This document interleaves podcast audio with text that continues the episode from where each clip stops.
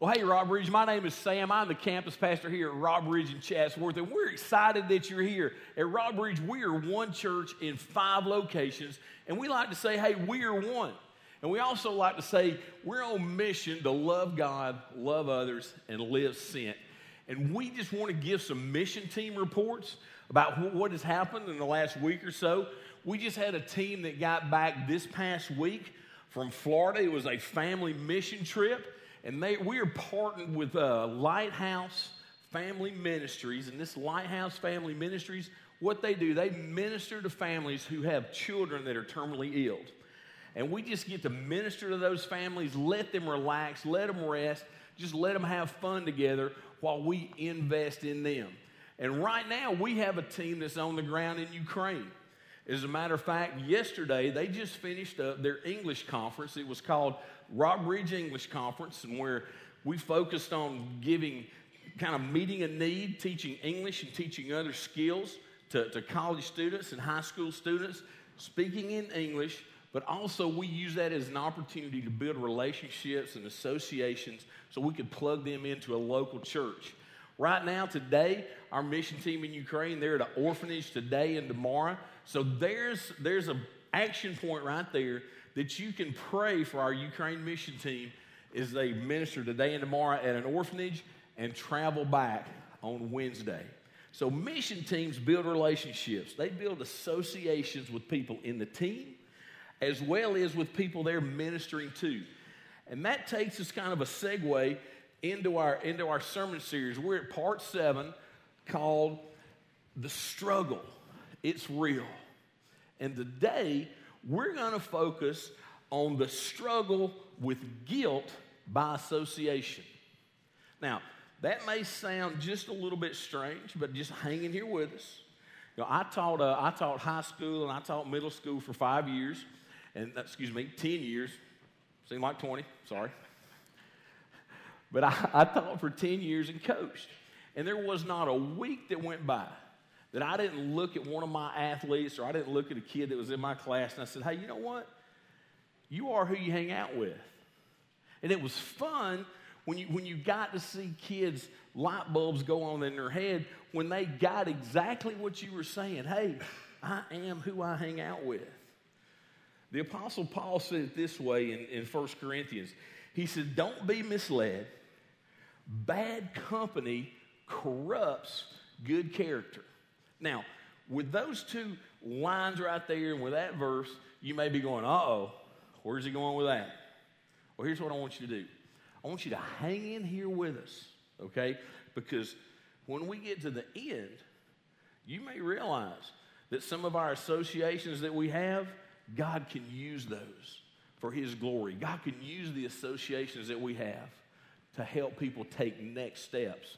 And maybe you take next steps toward Jesus. So today we're going to be in Acts chapter 17. And we're going to go through the first 10 verses of Acts. You can open up your Bible, you can open up your app to Acts chapter 17. Now, we're kind of landing, we're kind of starting right in the middle of the book of Acts. So, when you do that, you have to talk about a background. So, let me just kind of get you caught up on the background. When we're in Acts chapter 17, Paul is in the middle, the Apostle Paul is in the middle of his second missionary journey. All right? Now, we got to talk about his first missionary journey before we can get to his second missionary journey. Paul's first missionary journey, he was invited by his mentor, a guy who discipled him named Barnabas. And in their first missionary journey, they went around the region of, of Asia Minor and they proclaimed that Jesus was Lord and they basically evangelized to the Jews and the Gentiles. And they saw a lot of people respond to the gospel. As a matter of fact, they were surprised that they saw non Jewish people, they saw Gentiles respond to the gospel of Jesus. Now, let me stop right there. What's the gospel? The gospel is this that God sent his one and only son, Jesus. He lived a perfect life here on earth, never sinned. He died a criminal's death and was risen from the dead and ascended back to Father, the Father. And Jesus is the way, the truth, and the life. And He's the only way to get to the Father. So that's the message that Paul and Barnabas taught. and preached on his first missionary journey. They had Gentiles respond to this message, but here was the challenge the early Christians were Jewish, and many of the Jewish Christians wanted to impose their Jewish religion and cultural laws on these Gentiles. And Paul said, hey, you know, that's a, that's a challenge because these folks didn't grow up that way. They've just responded to Jesus, and we're trying to put restrictions on them. So here's what happened. In Acts chapter 15, there was a council in Jerusalem. All right? This council consisted of the apostles and the leadership in the church. And they got together and said, hey, what are we going to do about these Gentile, these non Jewish Christ followers? Where there was a faction that wanted to make them convert to Judaism. There was another faction that said, let's just don't do anything. Well, what happened was, is, is they were led by the Holy Spirit. As a matter of fact, let me just read that to you. Here's a decision that was made.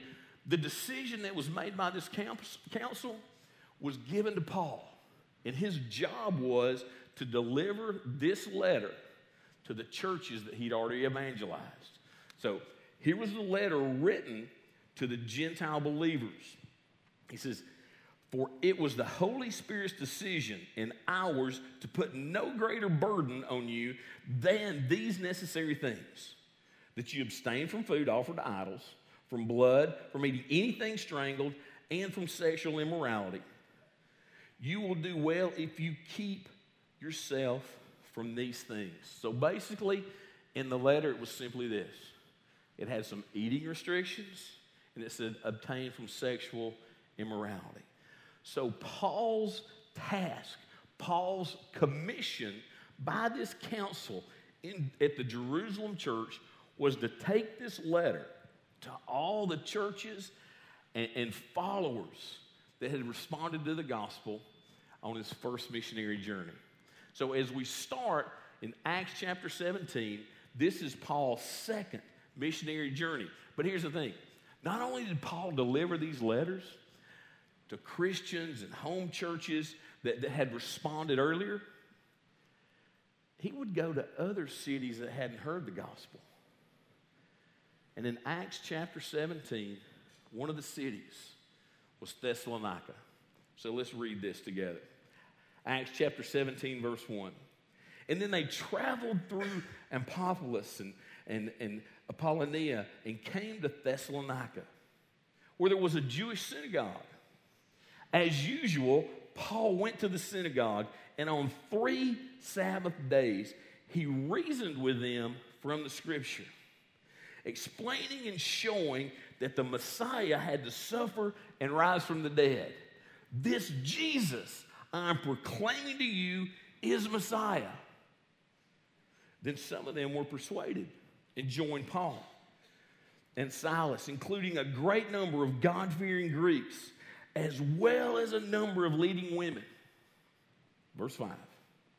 But the Jews, the Jews became jealous. So, in those first five verses or so, we can see that Paul has a group of people around him. We can see that he has associations. So, remember, the focus of today is the struggle with guilt by association. So let's look. Let's take a quick look at the associations that the Apostle Paul had. We can first off with this. The first one is Barnabas. Now, let me make this very clear. Barnabas is not, not on this missionary team. Okay? Barnabas is not physically there. So, Sam, why did you put him there as an association or an associate with Paul? You see, Barnabas was Paul's mentor. When Barnabas was in Antioch in Acts chapter 9, man, he saw a revival happening the, with the Gentiles and people were responding. And Barnabas left there and went and got a guy named Saul, who was a former Pharisee. He was a former killer and persecutor of Christians who had a radical encounter with Jesus Christ. And Barnabas and Saul were ministering at the church at Antioch. You see, when Barnabas and Saul started, it was Barnabas leading Saul. At the end of their first, first missionary journey, it was Paul leading the team, and it was Paul and Barnabas. So you see, Barnabas was his mentor, his teacher, his disciple maker. So I kind of get the feeling wherever Paul was in ministry, Barnabas was there too. Let me explain that to you. As I was riding in this morning, I kind of reflected back. So when I'm up here teaching and speaking and leading, Charles is up here also. James is up here. Stan's up here. Why am I mentioning those three men? Because they were mentors, they were teachers in my life. And I can reflect back on what they poured into me. And I'm grateful for that. So, whether Barnabas was there physically, he wasn't. He was in association with Paul. So let's keep looking. Who else is in association with Paul? We have to go back to verse 1. It says, Then they traveled through. Who is they? It says, Then they traveled through. They is this. We know that Silas is there, okay, because we see that in verse 4. And we see later on in verse 14 that, that Paul mentions Timothy. So Timothy is probably on that team too, the second missionary journey. One person that's not mentioned on this team that's probably there, he's the author of Acts. We know him as Luke. Luke wrote the, Luke wrote the Gospel of Luke. That's the history of Jesus and, and, and, and, and how Jesus came about. And also, the second volume of Luke's work was Acts. That's the history of the early church. What we know about Luke, he was a doctor, he was an author, and he was a historian. He was concerned with the details. So we can assume that Luke's probably part of this team. So on this second missionary team, we got Paul, we got Silas, probably Timothy, probably Luke. There may have been other people on this team. So those were some associates of Paul. We go to verse 2.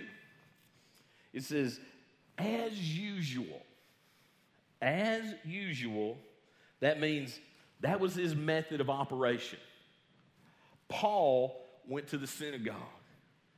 So religious people were Paul's associates. He associated with religious people. Paul, Paul, said this He said, I was a Pharisee among the Pharisees. He could speak the language of religious folks, he was Jewish. So he was associated. And it says, as usual, as soon as he went into town, he would make the trip to the synagogue. Let's keep going. Verse 4. Verse 4 says, then some of them were persuaded. Remember, Paul was preaching and teaching the gospel. Some of them, some of them refers to the Jews. Those religious folks Paul were associated with. So some of them, when Paul explained the gospel for three Sabbath days, three Saturdays, some of the Jews responded. And then it says, and some of them were persuaded and joined Paul and Silas, catch this, including a great number of God fearing Greeks. So the God fearing Greeks, as well as a number of leading women, these were the Gentile converts. So not only is there Jewish converts, but there's Gentile converts. You know, Paul's method of operation was to enter the synagogue and he would teach, okay? And most often he would get rejected. Some would follow, some wouldn't. So when Paul many times was rejected uh, by the Jews, he would go to the marketplace. We see all through Acts that Paul goes to the marketplace and he tells people about Messiah, tells people about Jesus. So Paul was an all walks of life person. And this final group, this last, this last group that was in association with Paul, it says, but the Jews became jealous. You see, this last group are the Jews that opposed the gospel. This last group of the of Jews that were against what Paul was teaching and tried to refute the message that Paul was teaching. So get the picture. Paul's associations Barnabas, Silas, possibly Luke, possibly Timothy, with religious folks, with Jewish converts, with Gentile converts, people in the marketplace, and those that were against him. So, what can we see in that? Paul was guilty. He was guilty by association. Paul was guilty of having a passion, a purpose, a mission for the gospel. First to the Jew and then to the Gentile. Once again, Paul had a calling on his life to teach the gospel that Jesus was Messiah, who died for sins and was resurrected from the dead. That was Paul's passion. That was his purpose to the Jew first and then to the Gentile. That's why he went in the synagogues first. You see, Paul, Paul's steps, all of Paul's next steps involved associations with people from all walks of life. He didn't exclude anyone. From the Pharisees and the religious folks and the common people that were Jewish, to the Gentiles, to people in the marketplace, to people that he mentored and walked with. All of Paul's associations involve people from all walks of life. So Paul's focus and his love for the gospel centered on one person.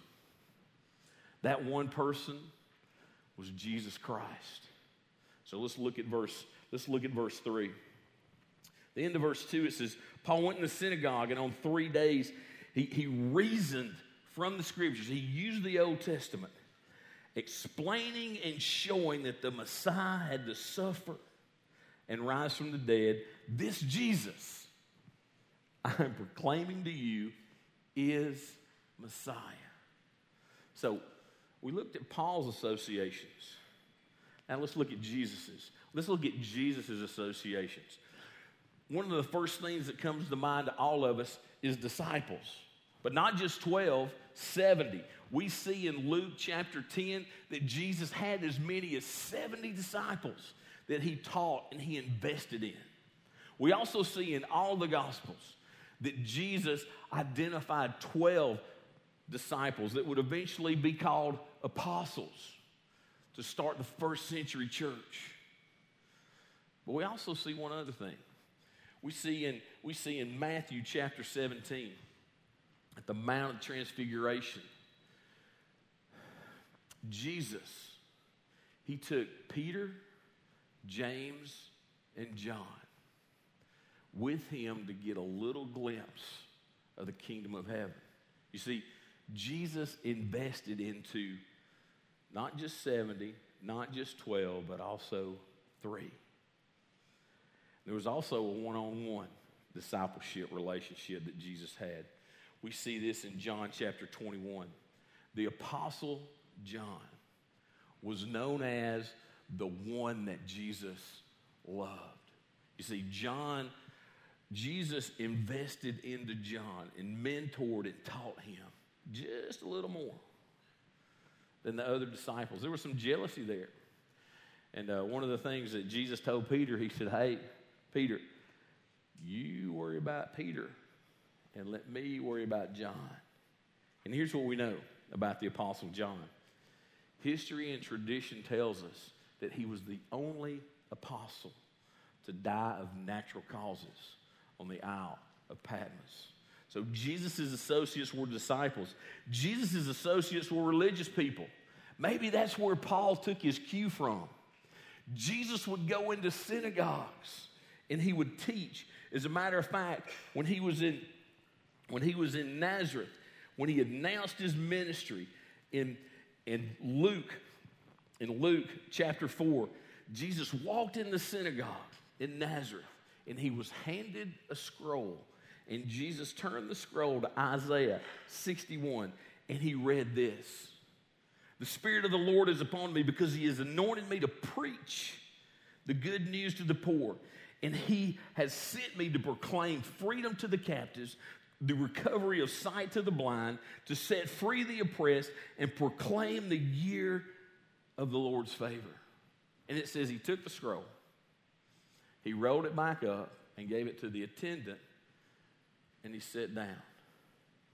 And then Jesus made this statement Today, as you listen, this scripture has been fulfilled. So, Jesus, in the middle of religious people, announced his ministry to them and to the world. So, Jesus' associations were also religious people. Jesus' associations were the crowd. In Matthew, we see that in Matthew, Matthew records over 20 times that a crowd was following Jesus or that a crowd was with Jesus. And three different times in Matthew, it's recorded that Jesus looked at the crowd and he had compassion on the crowd because he said this because they are like a sheep, like sheep without a shepherd. They were lost, and he had compassion on them. So not only did Jesus have associations with disciples and he had association with religious people and with the crowd, but in that crowd he had associations with sinners and tax collectors. You know, the Pharisees, over nine times in the gospel, the Pharisees identified this. They would ask the disciples, Why is your teacher eating with sinners and tax collectors? Well, Jesus hung out with them. Why is tax collectors a big deal? Tax collectors were Jewish people who worked for the Roman government. They were traitors. They would ask, why is, why is your teacher eating with sinners and tax collectors? He just didn't eat with them. He went to parties with them. He had banquets with them. Jesus hung out. He made the religious people ask, why is he doing that? And finally, who else were Jesus' associates? Other races. We see in, we see in John chapter 4 where Jesus revealed himself administered to a Samaritan woman. So Jesus was guilty.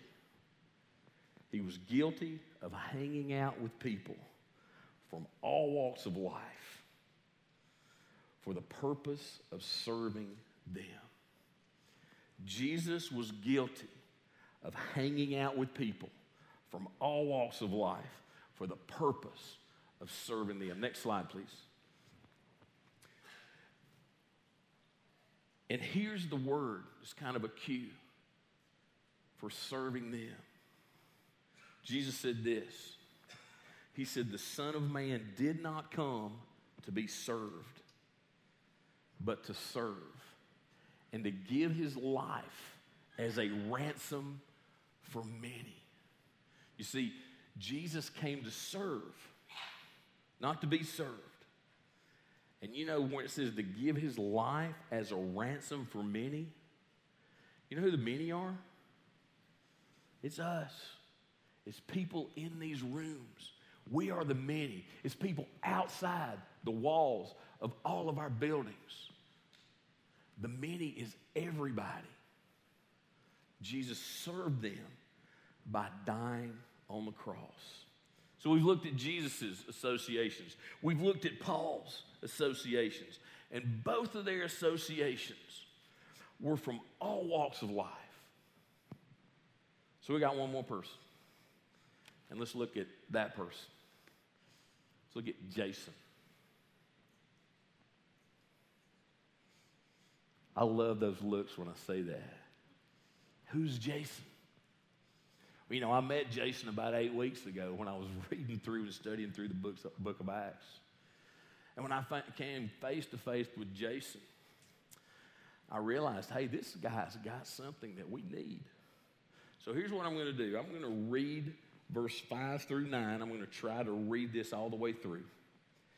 And this will be our introduction to who is Jason. But the Jews became jealous and they brought together some scoundrels from the marketplace. But I just like to say that word scoundrels. They brought together some scoundrels from the marketplace. They formed a mob and started a riot in the city. Man, there's anarchy, there's confusion, there's craziness in Thessalonica. Why? They were attacking Jason's house. and they searched for them. You know who them is? That's Paul, that's Silas, Timothy, maybe Luke. They searched for them to bring them out to a public assembly. But when they could not find them, they dragged Jason out and some of the brothers before the city officials shouting, These men who have turned the world upside down have come here too. That's cool. How would you like to be known as those people that turn the world upside down? These men who have turned the world upside down have come here too, and Jason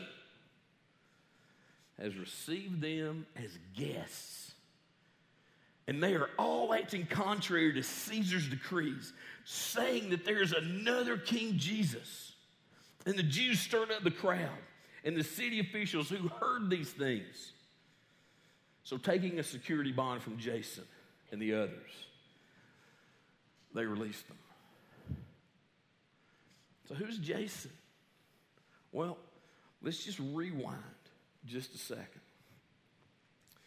When the Jews formed this mob, they were after Paul and his team, who had, in the jealous Jews' words, turned the world upside down. And they were searching for this team. This is when they did not find them. So that takes us to another question Where's Paul? Where's his team? There's a couple of answers, speculations. Maybe we can read some inference in this and a little later. Uh, Paul and his team may have been hiding, okay? Paul may have taken the initiative to hide his team to protect them. Because in Acts chapter 16, Paul and Silas had just spent an awful time in jail or miraculously released, but he knew the price of following Jesus. He knew what a mob could do. Maybe Paul was hiding to protect his team.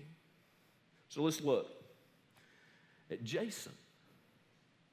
Jason's associations.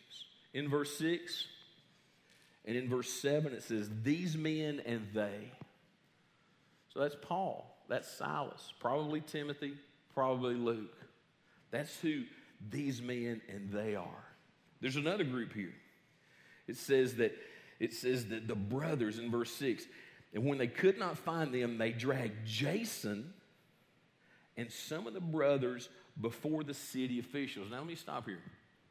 It's interesting that Paul used that term brothers. Excuse me. It's interesting that Luke used that term brothers because brothers is a term referred to to other believers, other Christ followers. So these were other Christ followers and or believers that had just responded to the gospel or that had been Christ followers or that are Christ followers and that are in Jason's house. So those are Jason's associates. This ministry team as well as the brothers. And they said, These men have turned the world upside down and have come here too. And Jason has received them as guests. You know what Jason was guilty of? Jason was guilty by association.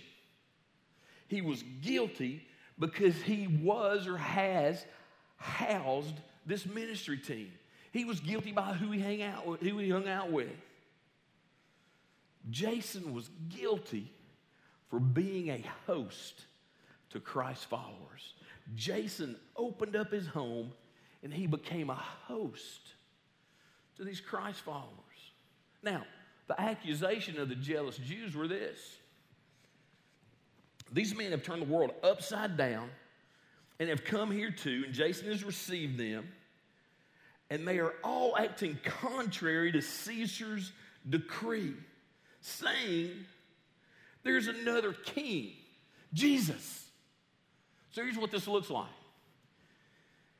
If a Roman official or a Roman soldier came to a Jewish person in this region and they said, Who is king? The Jewish person would say, Caesar's king. Because he had to say, Jesus is king. But when these men that turned the world upside down were revealing that Jesus is the Messiah through Scripture and that there's another king besides Jesus, man, when these Roman soldiers would ask a Christ follower, who's king? Well, they had a dilemma. If they said, Jesus is king, possibly they could be brought before the city council, the city judges, just like Jason was. If they said, Caesar is king, they would be recounting or denying the faith.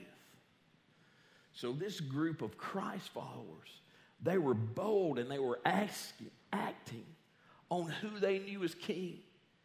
And they would say, Jesus is king. That's why they were accused of turning the world upside down.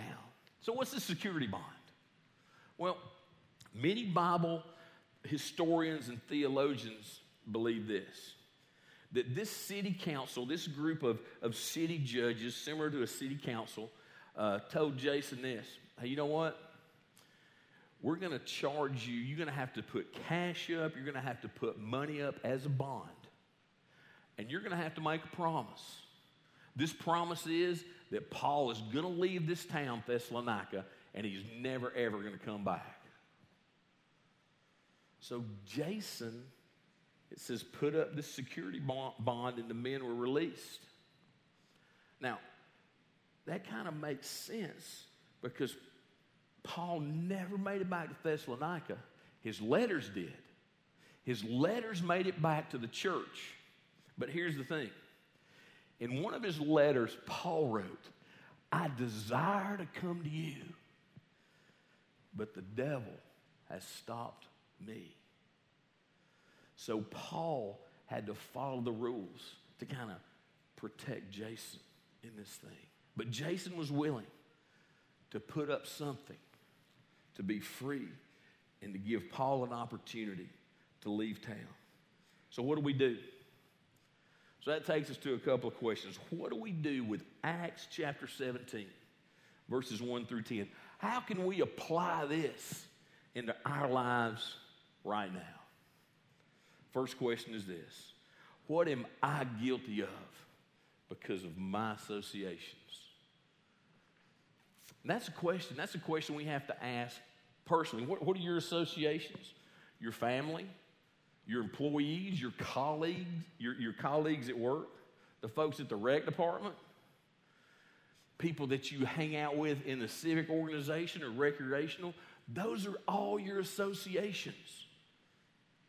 So, what am I? What am I guilty of because of my associations? Jason was guilty because who he hung out with. He was declared guilty. Let's go to question number two. Is there enough evidence to convict me for being associated with Christ? You see, there was enough evidence to convict Paul. So they were searching for him. These men have turned the world upside down. There was enough evidence to convict Jason. Jason seems just like a minor character. And he is, if you look at, if you look at it literarily. But he's not.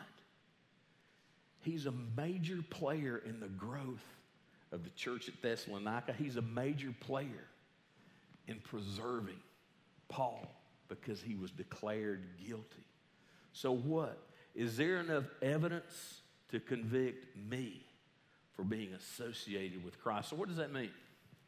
So, what does, what does, what exposes our guilt in following Christ?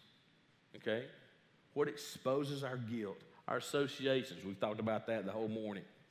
Our actions, our words, our attitude, all those things expose our guilt. And maybe, maybe you're sitting here in, in one of our campuses and, and you're thinking, man, you know what? There, there's not enough evidence that would convict me of being a Christ follower. And if that went through your mind, that's awesome because you're exactly where God wants you to be. You're at the right place. So here's how this works their next steps. If you want to kind of take next steps toward Jesus, every step you take by faith, every step adds evidence to you being convicted or guilty of being a Christ follower. So here's what it looks like. Man, if you just give it, if you, you can give Jesus your life today. Say, Jesus, I surrender. I want to follow you. You can mark that on your next step card. Here's our, these are the pathways. These are the pathways to get evidence in your life. If you become a Christ follower and you haven't been baptized since you become a Christ follower, baptism is your next step. And all of our campuses next weekend, we're having baptism. Maybe small groups is your next step. You want to talk about associations? We associate with each other. We build relationships in small groups and we do life together. The same way with serving teams. Man, every time you serve, every time you serve here at Rock Bridge, man, you're modeling Christ. You're modeling Him because Jesus came to serve and He modeled that for us. You can get on a service, serving team and build relations and associations. And associates you with Christ. You know what else you can do? You can come to our membership commitment dinner. You see, in all of our campuses over the next couple of four to six weeks, we have a membership commitment dinner. And membership commitment, you know what that is? When a person becomes a member, those are people that we can count on. Those are owners, those are partners. You associate with a church, with a body of believers that's on mission for Christ to glorify God by connecting people from all walks of life to life in Christ. Here's the thing every week we have people in our campuses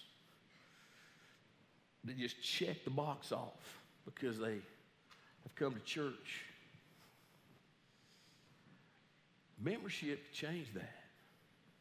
For many folks, it may be time to quit spectating and get the game. It may be time to take that step of faith and be associated with a group of believers that our purpose is the same as that with Paul. We want to turn the world upside down because of Jesus and what he's done in us because we love God, love others, and live sent. It's not about joining church roll, it's about getting in the game. Maybe that's your next step. So if I'm sitting there and we've went through this passage, the question in my mind is this, because we got to finish this. What happened to Paul? What happened to this team? In verse 10, says, as soon as it was night. So that just kind of paints the picture that Paul and the team are hiding or they're being hid. As soon as it was night, the brothers sent Paul and Silas off to Berea. On arrival, what did they do? They went into the synagogue of the Jews. The people here were more open minded than those of Thessalonica. You know what they did? Paul continued to be guilty of following Jesus. He continued to follow Jesus no matter what. There was enough evidence, and there is enough evidence to convict him and his team of being a Christ follower. So, how about you? Is there enough evidence to convict me for being associated with Christ? Let's pray. Father, thank you for your word. Thank you for this scripture that we can just open up. And God, you can teach us through your word. God, thank you for showing us a guy that was a host, a host to a missionary team. Thank you for showing us a person that, that, that may be insignificant in this culture, but God, He took a chance and He housed some missionaries. And this exposed Jason's guilt of being a follower of Christ. In just these next two seconds, I'm going to read this question again, and I just want you to reflect on it. Is there enough evidence to convict me for being associated with Christ?